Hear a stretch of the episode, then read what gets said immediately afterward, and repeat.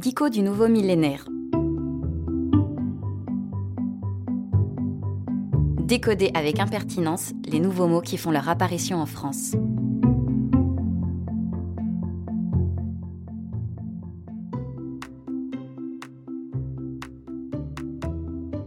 Brown out. Depuis le fameux spleen baudelairien, l'expression du mal-être moderne est restée l'apanage de l'anglais, selon un modèle qui a fait ses preuves. Prenez un mot en B et ajoutez-lui out.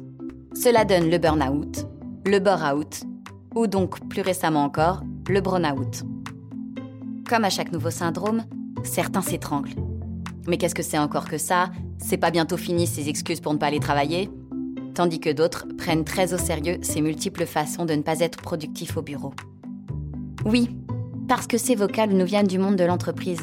Et après donc le fait de se cramer au travail, puis de s'y ennuyer de façon indécente, vient le brown-out, le fait de ne plus trouver de sens à son travail. Évidemment, pour tous ceux qui n'ont jamais compris pourquoi on ne nous laisse pas tout simplement paresser au lit, et pour qui l'invention du week-end est la seule avancée majeure de ce dernier siècle, cette perte de sens peut sembler difficile à concevoir. Le mot désillusion pourrait suffire à traduire cette perte de sens, s'il n'entraînait une réelle souffrance ressenti par un nombre élevé d'employés à tous les niveaux de responsabilité. Un désengagement vis-à-vis de son travail, un certain cynisme et une sorte de démission mentale. La liste des symptômes de cette souffrance peut donner l'impression à chaque travailleur qu'il en souffre. Un peu comme lorsqu'en surfant sur un site d'information médicale, vous avez l'impression d'avoir toutes les maladies dont vous lisez les descriptions. En vrac, votre travail ne vous stimule pas. Vous vous ennuyez en réunion, vos collègues ne vous font pas rire, vous traînez devant la machine à café, seul réconfort de votre journée. Vous trouvez votre N plus 1 irrationnel et vous rentrez épuisé sans trop savoir pourquoi. La raison?